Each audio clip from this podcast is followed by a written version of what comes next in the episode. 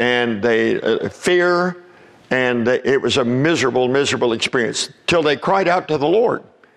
And the Lord then spoke through a prophet and said, Well, you need to face the facts of why you are where you are. And you're there, and he sent a prophet to tell them what God had said and God had done. And then he says from the Lord, You've not obeyed my voice. It's that simple. Don't try to make this difficult. There are people that overthink and try to make everything so hard and difficult. This is very simple. Their life is in a mess. Why isn't it a mess? Because they wouldn't obey God. what do we expect? And so there they are. And so God heard their cry, though. The merciful God heard their cry and spoke to what some people would call a hayseed, a farm boy. And uh, in these very incredible circumstances that we talked about yesterday, by the name of Gideon, and then showed Gideon how he is going to use him to liberate them from this inferior nation, though they would be greatly outnumbered now because of their bad, uh, we- their weakness and their bad spiritual condition. And so he's going to use Gideon. And so Gideon came out of nowhere.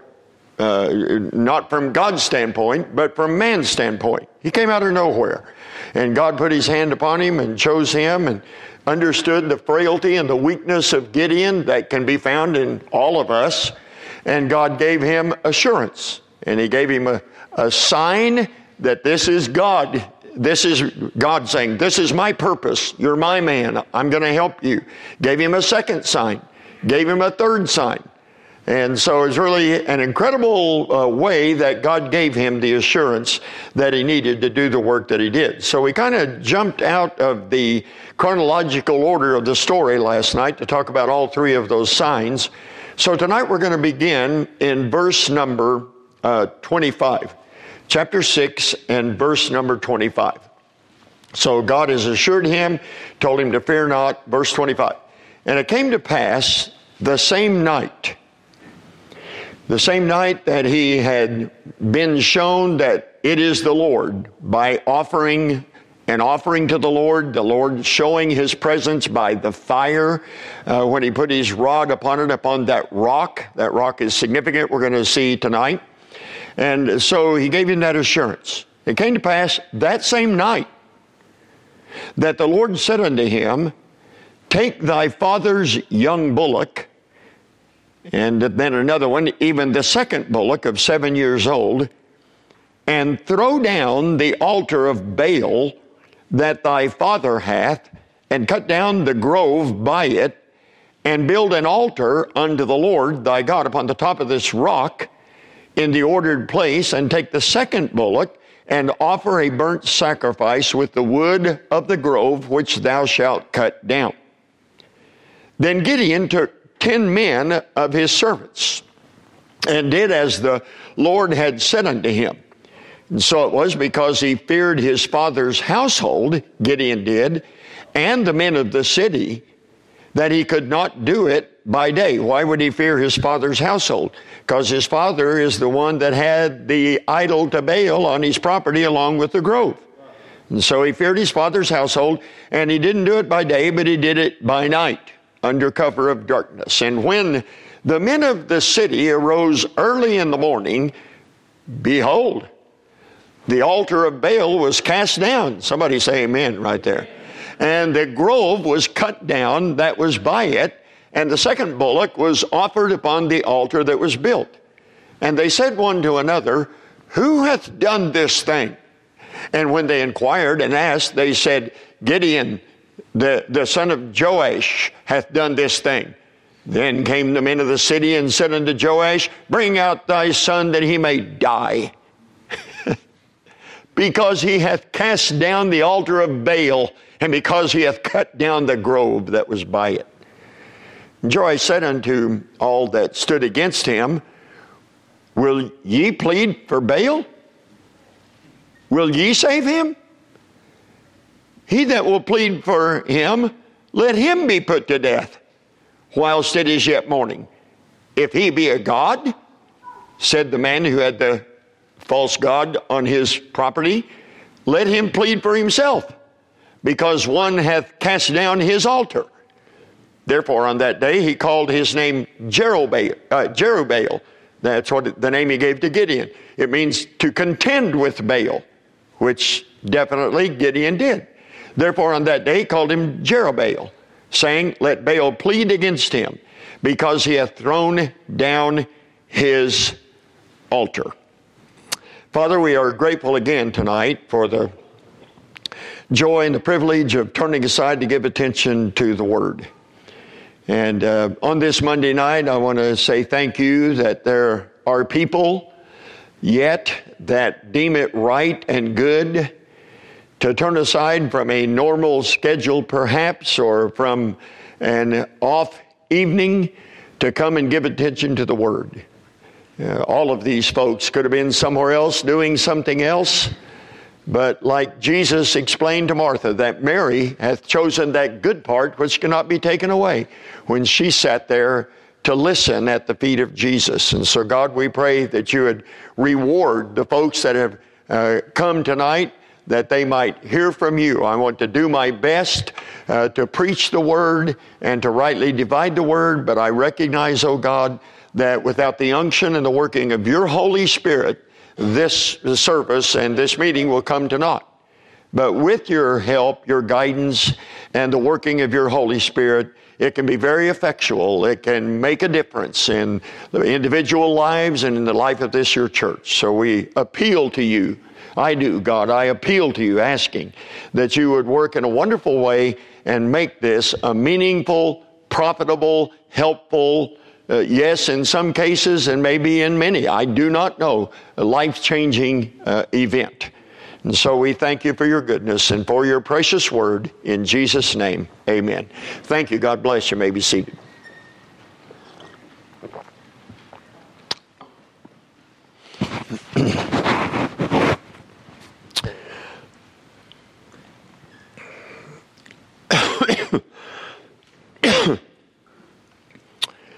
Having been under oppression,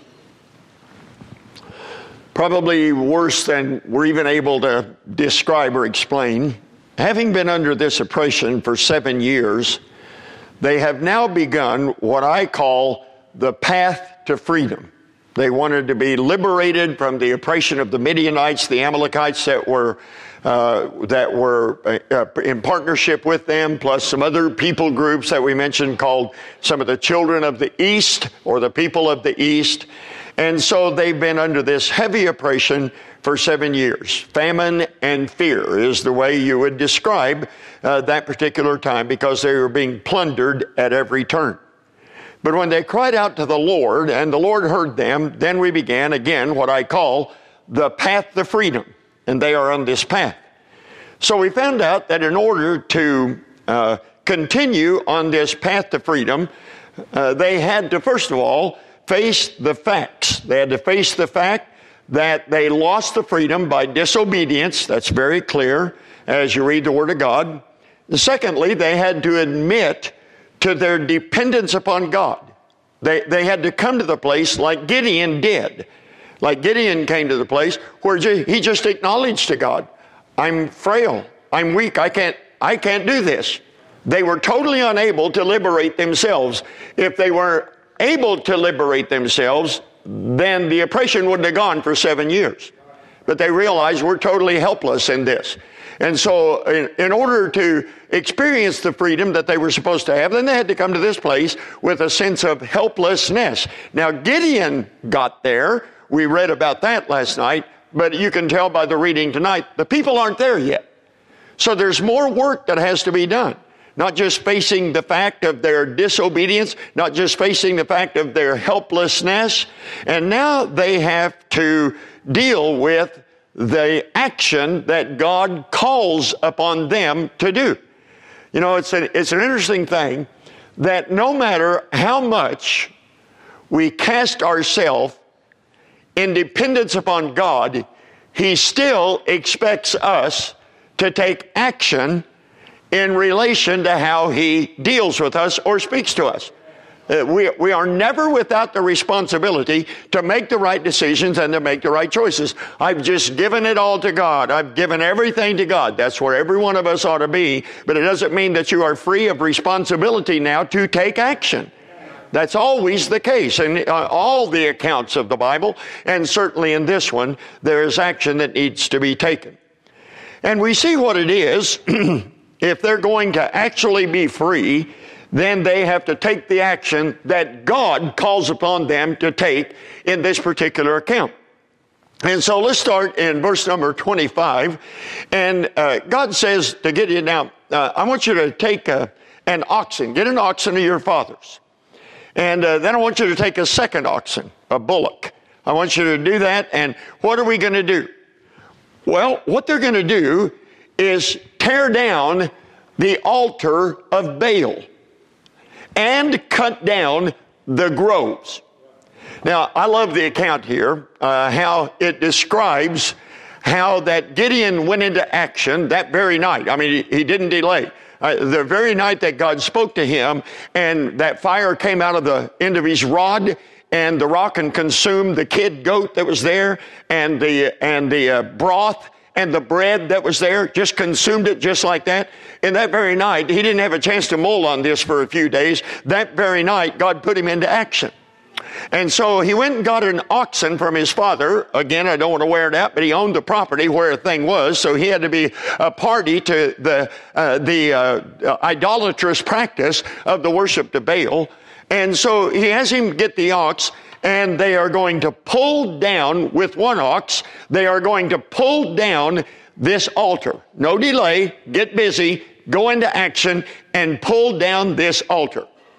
Now, I don't know what you think or are thinking about the altar of Baal.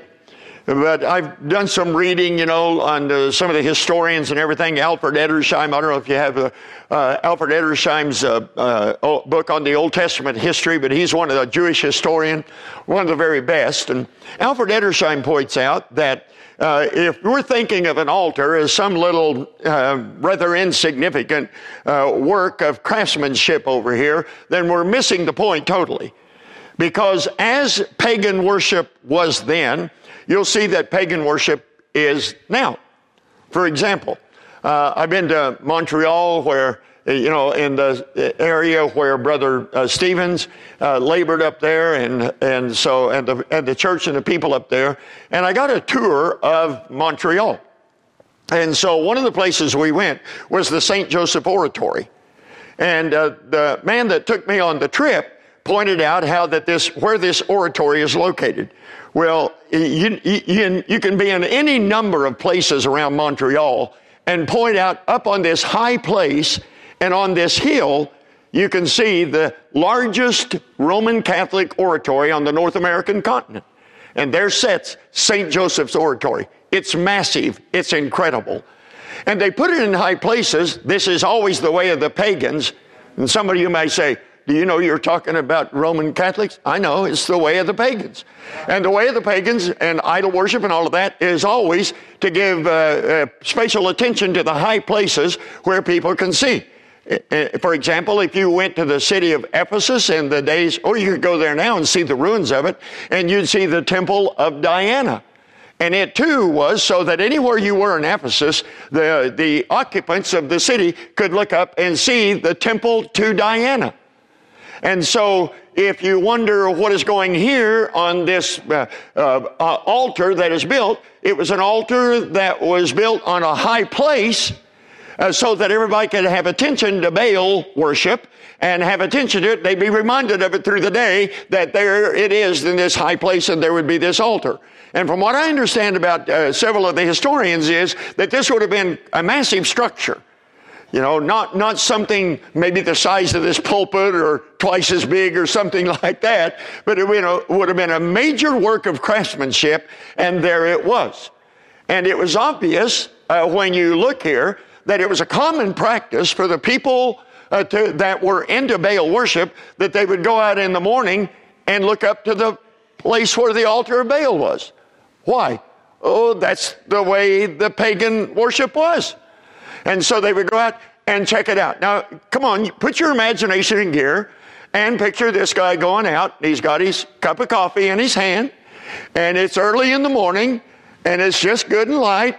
And he walks out to look up, where he always does, at the altar of Baal.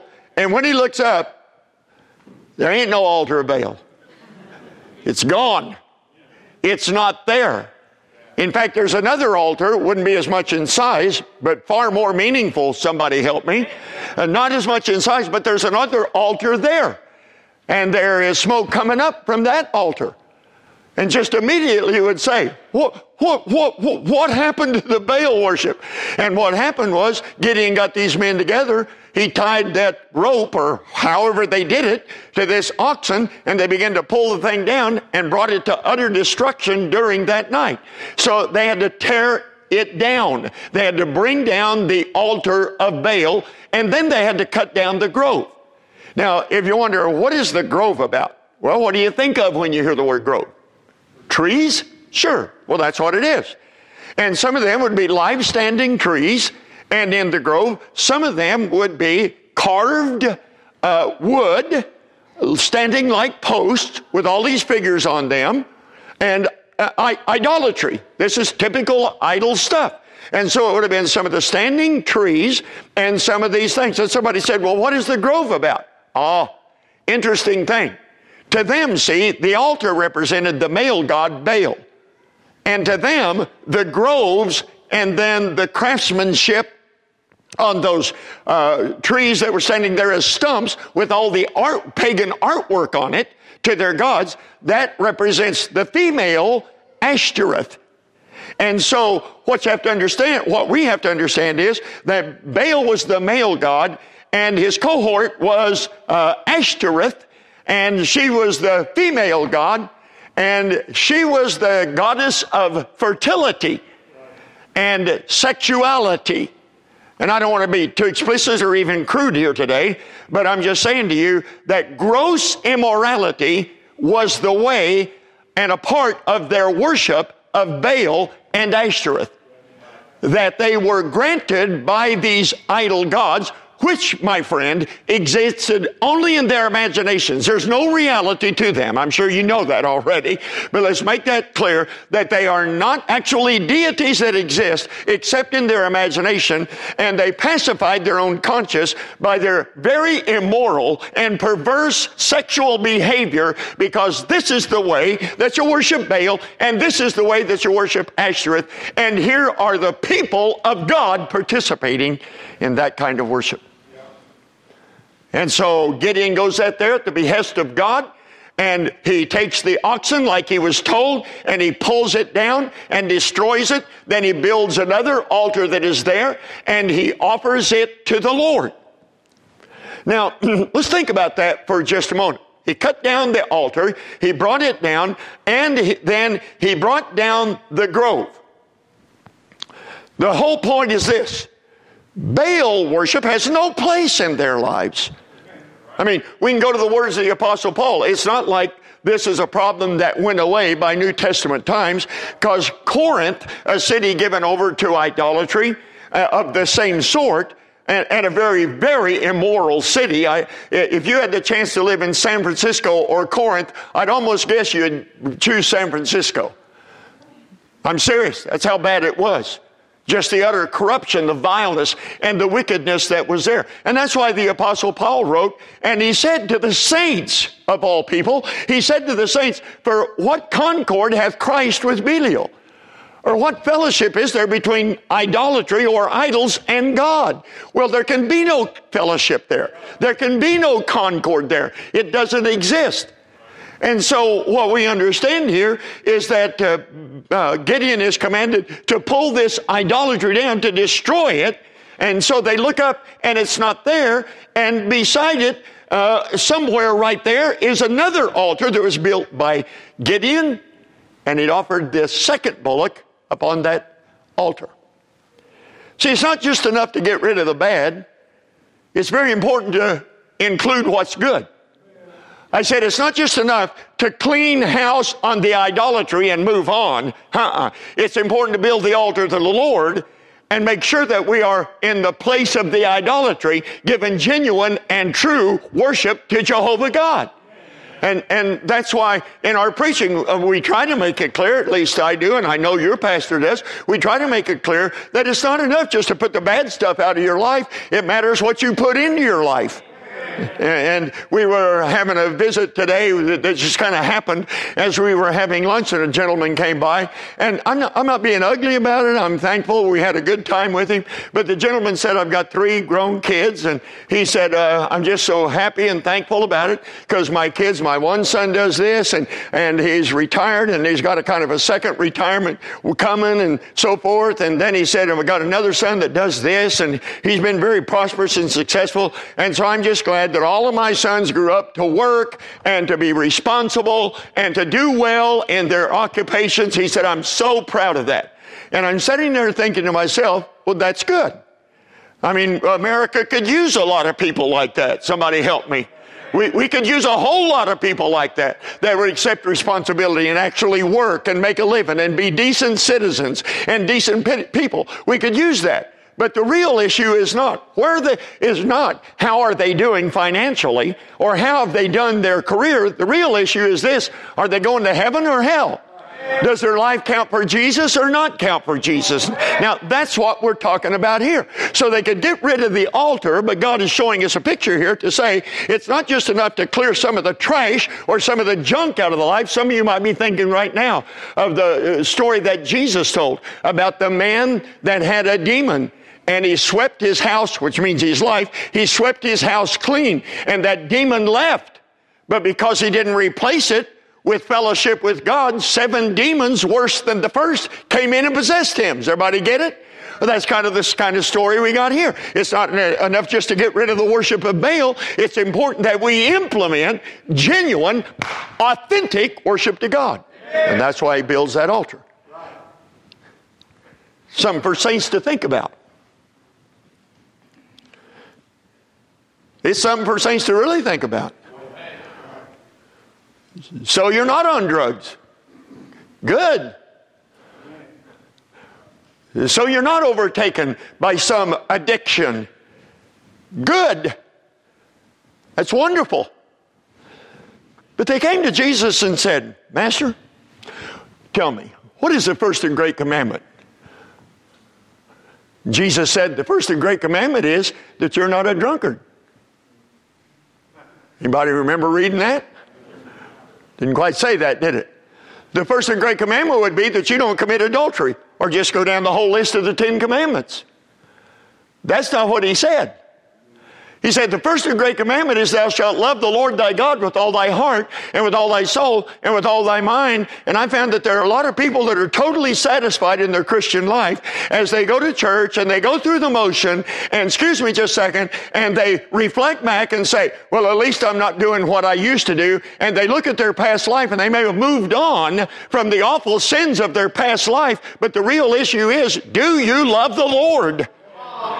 Is he the object of your affection? Is he the object of your love? Come on, this is a this is not an insignificant issue. The first and great commandment is what? Love the Lord thy God with all thy heart, soul, and mind. The second is like unto it, thou shalt love thy neighbor as thyself. And on these two commandments hang all the law and the prophets. That's what Jesus said.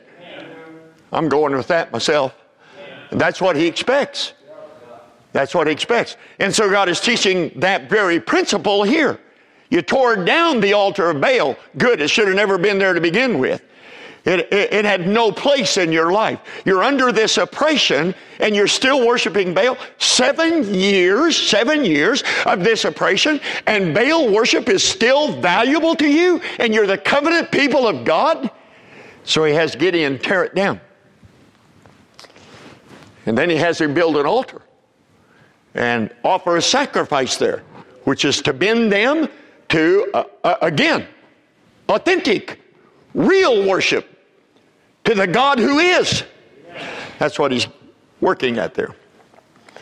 Now, the second thing is this if we're going to move on and be free from the oppression of a world system that God doesn't mean us to be controlled by, I mean, come on, uh, we're not even tapping uh, hardly anything from the Old Testament that we could use here. Uh, be not conformed to this world, but be transformed. Because the world is Midian. Come on, please let me know you're with me here. Or I could go back and repeat yesterday's sermons and then get back here tonight. So how do you want it? 8.30 or 10 o'clock? How do you want it? You know, so. So, but that's, that's, we haven't even hardly tapped that. But this Midianite system of oppression, that doesn't, that doesn't belong in that land, that covenant land, or upon this covenant people. So they got to get rid of the worship. But when they get rid of the worship, here's the next thing they got to recognize who the enemy really is. Okay, so uh, look down at verse 28.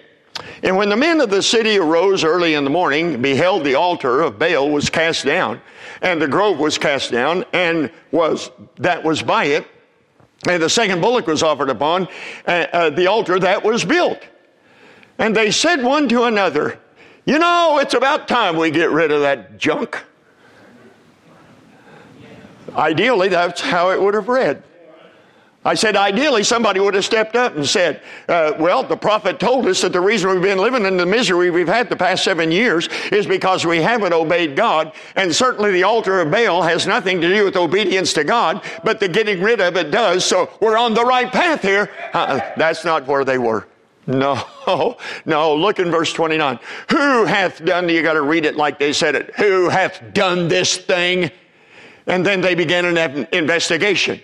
And when they investigated or they inquired and they asked and they sought around, gathered their information, they came to the conclusion that this was done by one of their own Baal worshippers' households. This is none other but Gideon, the son of Joash. He hath done this thing. And then the men of the city said unto Joash, uh, you would hope they'd be praising God that he had a son that had that kind of courage. But nope, nope, nope. They haven't had enough of the oppression and the misery. And they said, when they inquired and asked, they said, Gideon, the son of Joash. Then the men of the city said unto Joash, Bring out thy son that he may die because he hath cast down the altar of Baal, and because he hath cut down the grove that was by it. I'm saying to myself, are you kidding me? You were under this oppression for seven years. You're the one that cried out to God and got him involved in this thing. Is everybody listening? You're the, you're the ones that cried out to God. So the people of Israel cried out to God. Uh, you mean even those who were Baal worshippers? Well, it seems like Baal worshippers pretty strong. And so, yes, even those that were Baal worshippers, they were under such oppression, could do nothing about it. What's Baal going to deliver them from this oppression? No, that's a part of the oppression. And so God comes and he has a man that has the fortitude to obey God and do what he's supposed to do and pulls down the altar. And they come and say, Joash, your son is the enemy. And if you protect him, you're the enemy. See, they thought. You know what they're saying basically? Wait, wait, wait, wait, wait. We want out from under the oppression, but we don't really want to change anything. We, we don't want to change what we do. We've been, we've been doing this Baal worship quite a while. Oh, we still acknowledge God, Jehovah, our God, covenant made. Oh, yeah, sure you do. Uh, what was the first thing, first commandment? Uh, the Ten Commandments of Moses gave. I said, have no other gods before me. What's the second? No graven images at all. No idolatry. And they're acting like this could be compatible with them and God. And basically, their attitude is, I want help. I want out from under this oppression. I want economic prosperity back. I want it where I can grow a crop and reap the benefits of the crop. I want to have a vineyard and reap the benefits of the vineyard. I want to have herds and flocks and reap the benefits of herds and flocks. I really want that. Okay, here's how it works. Got to get rid of Baal. Well, now wait, I didn't mean that. I don't want to change. Now, let me tell you why I kind of hesitate here. Maybe we need to just uh, camp here just a second. Because I don't know how many times as a pastor I've sat with a married couple.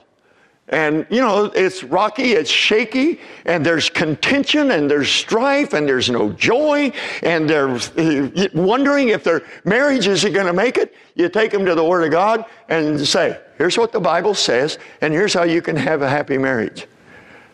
Oh, well, that's not my personality, says the wife. Or the husband says, She's stronger than I am. Mm-hmm. So, what do you want me to do? Save your marriage? Do more of the same thing, you'll get the same results. No, no, no, we want our marriage to change. We just don't want to change. So you sit down with somebody and they're having extreme financial problems and they got all kinds of credit card debts and this kind of debt and they're living way over their head. They are not even able to possibly produce the kind of income uh, and, uh, to support the kind of lifestyle they really want to live. And you sit down with them and you start talking about them and not just about money management and the principles of money management, but first of all, let's talk about God. We, we really need him involved in this thing. And the Lord, uh, the tithe belongs to the Lord. That was before the law. It was under the law. It's since the law. The tithe belongs to the Lord. Now, now wait a minute. We, we want help with our finances, Brother Sam, but we can't give. In other words, we want out of this mess, but we don't want to change the way we are. Over and over and over. Yep. So there are people in an illicit relationship and uh, they come under conviction about fornication or they come under conviction about idolatry. And what are we supposed to do? You're supposed to break this off completely. This is wicked, this is against God, and this is wrong. They might come to the altar and then they might sit down and talk to the pastor and they say, what you two need to do is break up. And we have a common thing in this, uh, in our culture, as you well know, that really began and had got a catalyst in the 1960s in the free love movement and the hippie movement where people just lived together apart from marriage. And now it's a plague in the United States of America. I said it is an actual plague. And you sit down with people and their life is full of stress and guilt and misery and you two need to break up and you need to learn what it it is to be obedient to God and then come together in a proper marriage. Oh, no, no, we, we can't do that. We can't even afford to live at two separate residences. We can't afford to do that. In other words, I want out from under the burden of guilt and oppression and shame and misery that's created in such a relationship. I want out from under that without changing.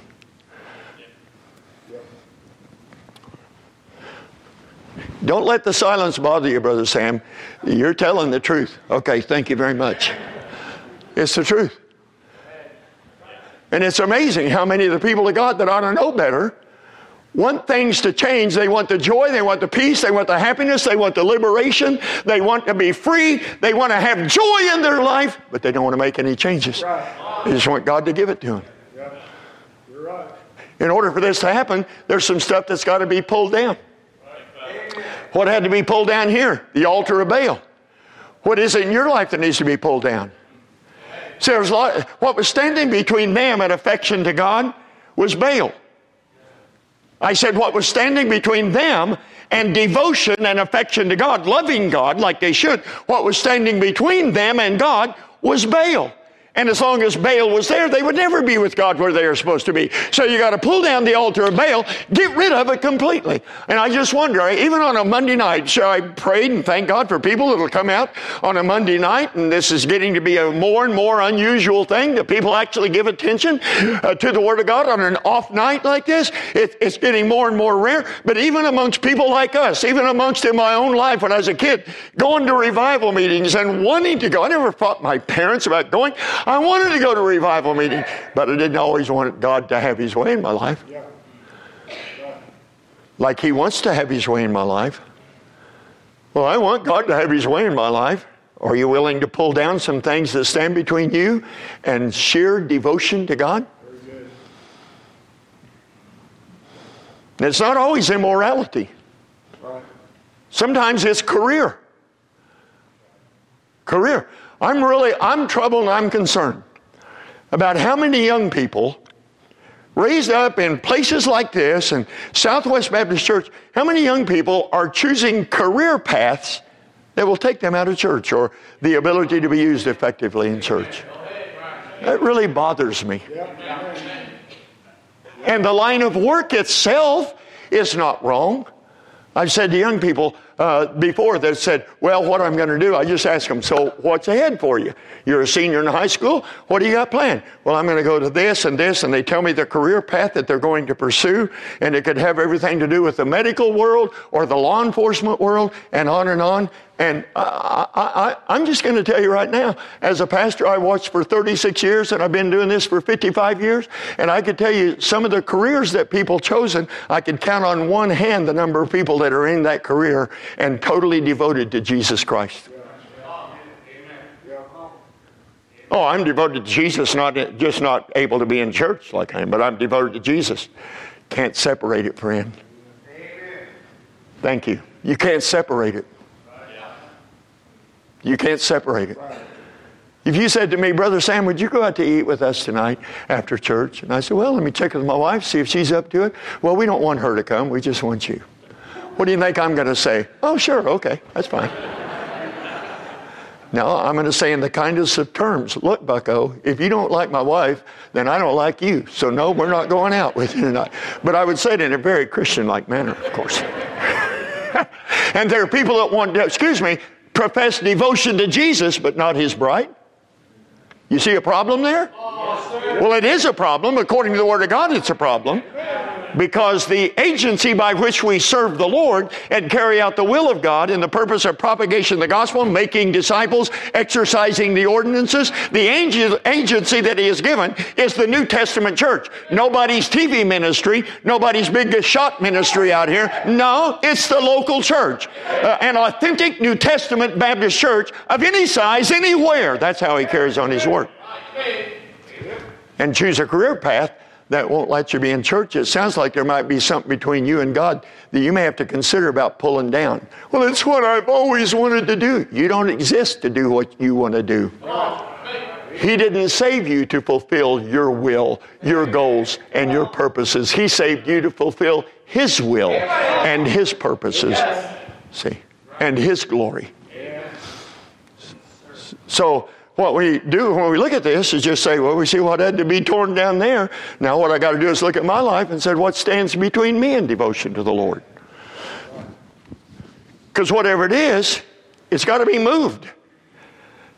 It's got to be, in many cases, removed completely out of the picture. It could be a relationship. I said it could be a relationship. I was sharing, I think, at uh, lunch today, but 60 years ago, this November, 60 years ago, was when her family came to Calvary Baptist Church in our hometown. And uh, that was a great time because the youth department consisted of me and my little sister and my sister two years older than me and maybe Donnie Cantrell now and then and his wife, uh, or his sister rather, now and then. That's about it. And they weren't very dependable. So I had all kinds of issues with my sisters at home. And they're the youth department with me. Seriously, they brought most of the emotional scars of my life, came from those girls right there. now they're in the youth department. And her family came and joined, and this little sweet thing came walking into the youth department. And I remember after her family joined, was baptized, I remember her being up in the choir, and I was sitting about where you are, right there. I was sitting right about there, maybe a row or two forward. And I was sitting there, I looked up at her, and there's about eight or nine people in the choir, and she's up there, and she's got her head kind of like this, and she's swing, singing along. And I look at her, and I think, my soul, look at that. I'm going to marry that girl right there. I did. I did. I didn't say, I'll marry that girl. No, it scared the daylights out of me. I wasn't seeking a wife or thinking about that. I had a car and a basketball and two pigs and several cows and some sheep that I was showing and stuff like that. I wasn't thinking about, I got to find, oh God, give me the wife. No, I wasn't thinking that way at all. But there she was. Came into my life. Man, oh man, I told Brother Bill at lunch, I about lost my mind. My dad had to sit down and say, son, now we love Sandy too. My parents loved her to death from day one. And so my dad sat down and said, we love Sandy too. But I'm just telling you, you're not doing your responsibility at your job. You're about to get fired uh, after school job. You're not doing your work at school, which wasn't that unusual. But anyway, and then he said, you're not doing the chores that I give you to do. You're messing up almost everything you touch. And it won't be long. If you keep this up, you won't be going anywhere with her. I'll guarantee you that. And that pretty much got my attention. And, and I mean, I, I lost it for a while. She doesn't remember that. I don't care if she remembers it or not. I remember it. And that's the way it was. And it wasn't her fault that my spiritual life went that way. It wasn't her fault. It wasn't her fault I became an irresponsible person. I just never went, experienced anything like this before. It just took control of my life. And we had to have a revival and had to have a youth camp and had to go to Silver State and get things set back in order and get, get things in line where they're supposed to be. It can happen in relationships. And just because you get bowled over doesn't mean it's the Lord's will. You can get bowled over with somebody, and I'm not just talking about opposite sex relationships. I'm talking about friendships and, and fellowship from somebody at work, or friendship from somebody at work, and stuff like that. That's going to be a drain on your spiritual life. And to maintain that kind of friendship or to maintain that, maintain that kind of relationship means that there's going to be a compromise with you and God along the way. And eventually you're going to have to decide who's important here. I'm just saying, they tore it down and they tore it down because it was the affection to Baal that was standing between them and God. And whatever it is that's standing between you and devotion and affection to God is your Baal. And it needs to be removed. Well, I know, no, I, I want God's blessing. You don't understand, Brother Sam. I want God's blessings and I wanted favor. Yeah, they wanted out from under the oppression too. They wanted a land that flowed with milk and honey, not ran and flowed with Midianites and Amalekites. Is everybody listening? But they're not going to get that till they remove what stood between them and God. We need to make that very clear. It doesn't matter if it's money, it doesn't matter if it's career, it doesn't matter if it's relationships, it doesn't matter if it's a hobby. It doesn't matter if it's sports. It doesn't matter what it is.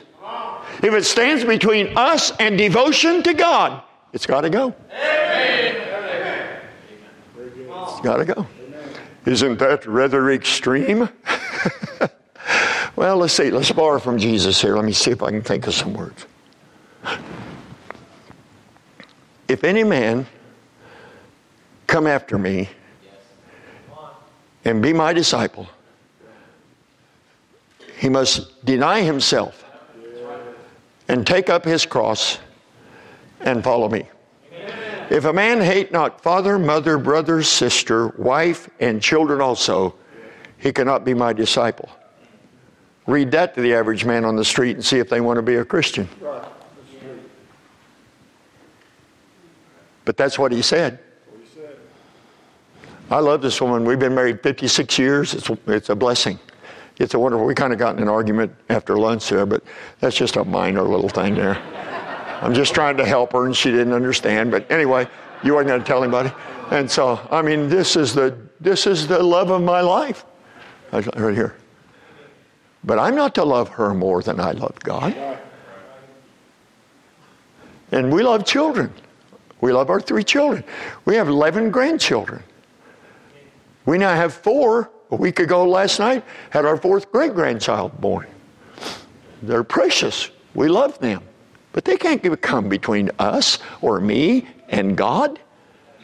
Wh- whatever stands between you and God, we have the same problem they had. It's the Baal of our life. Oh, Baal is hideous, and so is, anything is hideous that we put before God, who is God. And, and if we don't think that way, it shows we have too low a view of God. Yes, right. Yeah. Yep. Okay, I got to move on. If I've made that clear, I don't know if it's been clear. I hope so. Yeah, well, some of you just don't want any more. You don't know if it was or not. Okay, let me see. Yeah, it could be music, movies, associations, all kinds of things. Now look at verse 31. Verse 31. And Joash said unto all that stood against him, Will you plead for Baal? Now, excuse me just a second. He wasn't a part of the pulling down of the altar. He wasn't a part of building the right altar. Joash wasn't. So he had to step up here. And I'm assuming from what I can get out of the passage, this wasn't just a dad loyal to his son. I think he had the picture that his son did the right thing. But look at it, verse 31. Joash said unto all that stood against him, Will you plead for Baal? You mean you guys are coming out here to make an appeal for your God, Baal? Will you say, does he need you to save him? Will you save him? He that will plead for Baal, for him, let him be put to death while he's yet mourning. You're going to stand up for Baal because Baal can't defend himself. You're the one that ought to die. well, it's quite a turnaround for dad, isn't it? Yeah, yeah, it's quite a turnaround. If he be a God, this is a good point. If he be a God, let him plead for himself, because one hath cast down his altar. Therefore, on that day he called him Jerubbaal and stood by him, saying, Let Baal plead against him, because he hath thrown down his altar. If Baal doesn't like what my son has done, then let him present the case against him. And basically, what he is saying is that what is, listen to this, what is standing between you and devotion to Jehovah God has no power to do anything for you or to be any kind of blessing to you, and they can't even defend themselves. If Baal is really God, let him defend himself. And, and he may, I, I mean, it just brought to my mind how that a little later on it'll come up that the Philistines went through this thing and they had the ark of the covenant of God. Remember that? And they took the ark of the covenant of God and they, they were so proud of it, they put the ark of the covenant of God in the house of their God, Dagon. And, and of course, who's, who's got the greatest God here? Well, the Philistines would have said, that's a duh question. Well, obviously, we have the great God because we have the ark of the covenant of their God in the house of our God in our possession. There you go. Oh, they were happy and they danced all night and had a party and just no doubt got drunk and crazy and everything else. And they went into the house of Dagon the next day. Whoops. Dagon's laying down on the floor. What is going on here? Get some boys in here. They get him, set him back up, put the plaster all down there, shake him, let it dry good, shake him. Yep, looks like he's good. Then bow down and worship him. Real stuff. This is how they work. So then they go and say, I don't know what that was about. But anyway, we got that taken care of. He ain't going down again. Well, they went in the next day and he's down again. And his head's over here and his arms are over here. And there lies the bust of him, busted. You know, I mean, it's just, it's all done. It's right there. And so you know what, you know what that is? That's God defending himself. Uh, God is. He that cometh to God must believe that He is. That's where a lot of people need to go back and start. Do you really understand that God is? He's not a figment of the imagination. He is not something that's a part of a big, huge fairy tale. No, sir. He is the true and the living God, and He knows how to vindicate Himself, and human history spells that out very clearly as well as the pages of the Bible, that God is able to defend himself. Now, if Baal is God, let him defend himself. It's amazing to me, and I've watched this over and over and over, not just with church people, but with family members and on and on. They go their merry way. They think that I and people like me are a bunch of fanatics and nutcases, and yet when the chips are down and when their back is to the wall, can somebody help me? Sam, would you pray for me? Can we talk to each other? All of a sudden they have an interest in what the Bible says and what God might be able to do. Can we read something out of Psalms? I know that Psalms Psalms has a lot. Can we read something out of and read something out of Psalms and then turn right back to the stuff that got them in the mess they were in? There may be somebody sitting here tonight too cool to get serious for God. Let these bunch of fanatics and that wild preacher let them, they can do that. But I mean, I've got other things in my life that are far more important to me, and I'm moving in another direction. I've taken another path. Yeah. Better watch it, smart guy. You may not be quite as cool as you think you are. God is. And if He saved you and you're His child, you think He's just going to say, oh, well, let Him go. No, that's not how God deals with His children. For whom the Lord loveth, He chasteneth. Here's another level. And scourgeth every son that He receiveth. Mm-hmm. You sure? You, you, you sure you want to live above total, sur- be, I'm, I'm sorry, outside total surrender to God? You sure you want a life apart from that? And what you choose, what's it going to do for you in the day of trouble?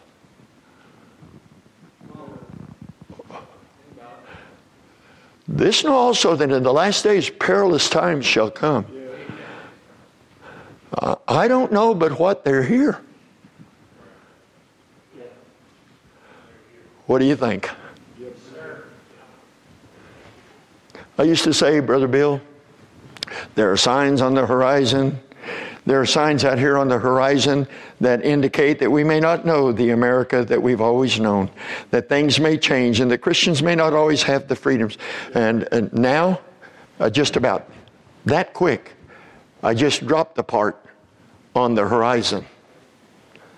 Looks like they're on us. Looks like they're here. Looks like they're upon us. And a long time ago, I learned we're not looking for signs of the coming of Jesus Christ. We're not looking for signs, you know, just to make a little ditty out of it. We're not looking for the signs. We're looking for the Savior. We're way beyond looking for signs of His coming, like preachers used to preach about all the time and take stacks of newspaper articles and world magazine articles and stuff like that and say, here are some more signs of the times. Here's what's happening here and there around the world. And here's what the uh, Council on Foreign Relations is doing. And here's what's going on in Russia and China and on and on. And now we got all that information right before us. You don't have to take stacks of it. People can look it up while you're preaching and see if you're telling right or not. Is everybody listen to this? And I mean, there's just all kinds of indication that Jesus is coming. Let me ask you something. You're hooked on that country music or some other kind of music that is truly anti God, plants no good thoughts in the mind, glorifies sin to the hilt.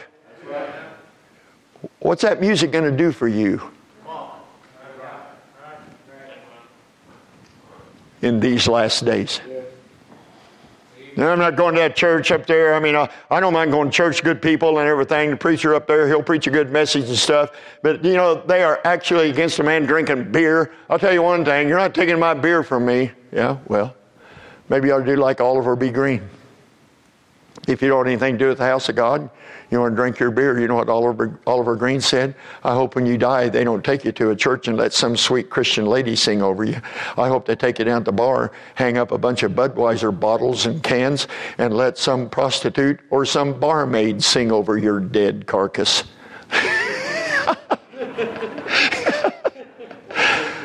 Oliver B. Greene. How many of you never heard of Oliver B. Greene? Really? Oh, my soul. Yeah wonderful servant of God.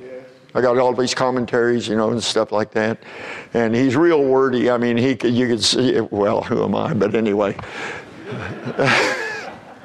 but he's, yeah, dear old servant of God. Somebody said, that sounds real mean. Well, what do you want him to do? Go right around and pat everybody on the head that chooses beer and bar joints over God? Who has little children? Why, are why are you mad at Oliver B. Greene? Why aren't you mad at the daddy that's down there drinking beer when he knows he ought to be in the house of God and he can't even buy shoes for his children? See, you got to know who the enemy is. And they came and said, you, you, you, you come out, you get your son down here, we're going to die. They didn't know who the enemy was. This preacher can stand up here in this church, and I guarantee you, through the process of time, if you're faithful to the preaching of the Word of God, you're going to have to address the real issues of personal sanctification.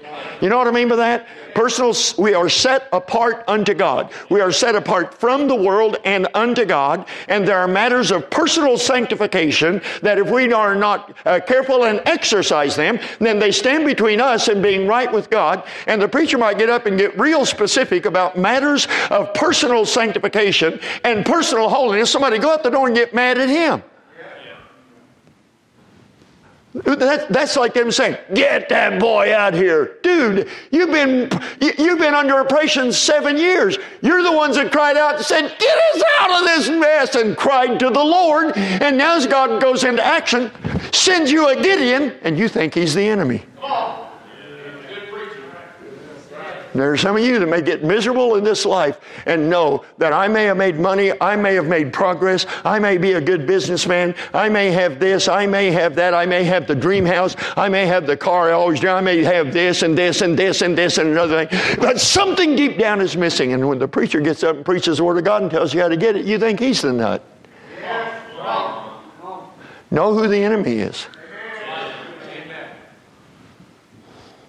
I can just tell you right now, I've had people defend and mock and laugh, and Garth Brooks is their hero. He's the one that provides their music. Garth Brooks. You know, you call him when you're lying on the hospital bed about to have a, a cancer surgery. You call Garth, he'll help you out. And if not, put his music on. That'll do you a lot of good. Okay, I'll try not to be so sarcastic, but, it, but for real, friend, for real. Yeah. So this is a part of it. So let's just kind of pause and I'll quit. Let's just kind of pause and ask ourselves do we really know who the enemy is? Let's just pause and ask ourselves is there anything that stands between me and my devotion to God? Am I expecting God to bless my life, give me meaning, give me fulfillment? But still, I want to maintain control and get what I want and do what I want to do. I want to do this my way. You know, I mean, I want God in my life. Don't misunderstand me, Brother Sam. I really want God in my life. Oh, yes, I do. I just don't want to change the way I am. I want Him to give me joy being me. I've got to be me. Somebody ought to write a song about that sometime. I've got to be me. Oh, great. Yeah. Yeah. So, Lord, just help us now. I'm not able to judge and know who is where. I'm a guest here, and my wife and I have been so well received once again at Riverside Baptist Church, and we love the fellowship of the saints here, and the pastor and his wife, and and so God, uh, you know who's here.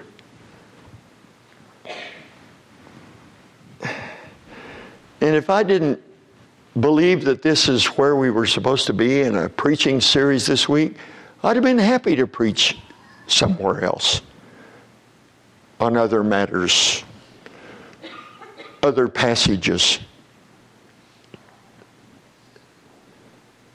Your word is so rich and full, there's preaching everywhere. But it seemed, oh God, that it was within your will that we be here in this account to come on a Monday night and confront people about Baal in their life? Isn't that a little over the top? It might seem so to us, but you know the hearts of men. I just read my Bible reading this morning that Jesus didn't commit himself to those people because he knew them and he knew what was in them. He needed not that any should testify to him of man, because he knew all men and what was in them, and you still do. So, Lord, you know what's going on in hearts and lives here tonight. You know those that have felt the tug of the conviction of the Holy Spirit to get right, but they just don't want to give up that little Baal stuff in their life that stands between you and them. Sure, it's entirely possible on a Monday night. There are men and or women here that your Holy Ghost has tugged at their heart and their response is, I want God's favor and blessings, but I can't give up that. I, I don't want to change that. But it's standing between you and your devotion to the Lord. But, but, but can't I have both? Your word is too clear for us to make compromises that way. I pray that you would work in hearts. If there's somebody here that knows, my deal is I'm not saved. I pretend that I am. Other people think I am. But I know I'm not saved. If there's somebody here that in fact needs to be saved, I pray they'd humble their heart and call upon Jesus to be their Savior. I pray, Lord, if there are saints in this room that know I cannot afford to play this game with God. I know that. I'm just struggling with whether I want this or that to change in my life. I'd rather have the favor of God and still do what I want to do in this area, that area, or another area. Maybe I need even mention tonight. God, I pray you to help them to see clearly out of this account. There's no middle road here. There's no middle ground. There's no middle of the road space here. We're either going to get right with you or we're going to say, well, I want favor from God, but I want to do it my way. So I pray that your Holy Spirit would work. And where there needs to be reviving, may there be reviving. Might you work in this invitation according to your will? I have no plans to manipulate, coerce anybody to do anything. But if your Holy Ghost can't get it done, then I don't have anything else to say. But if your Holy Ghost is at work in that heart, in that life, in that man, that woman, that young adult, that teenager, that boy or girl, I remember sitting in services and how you dealt with my heart as a kid Oh God, I pray there be no resistance to your bidding, your will, your calling in this invitation time. In Jesus' name, amen. Let's stand together, shall we? Have a verse of invitation. If the Spirit of God's tugged at your heart, you know, if I did the right thing, if I did what I know that I'll be glad I did when I put the head on the pillow tonight, I would go down to that altar and I'd talk to God and answer Him about how He's talked to me. That's the right thing to do. It's the right thing to do. I can do that where I am in this auditorium. You can, will you? Will you? Or would it be right just to come and say, I need to separate myself and humble myself before God right now? The invitation is on. Nothing between my Lord and the Savior.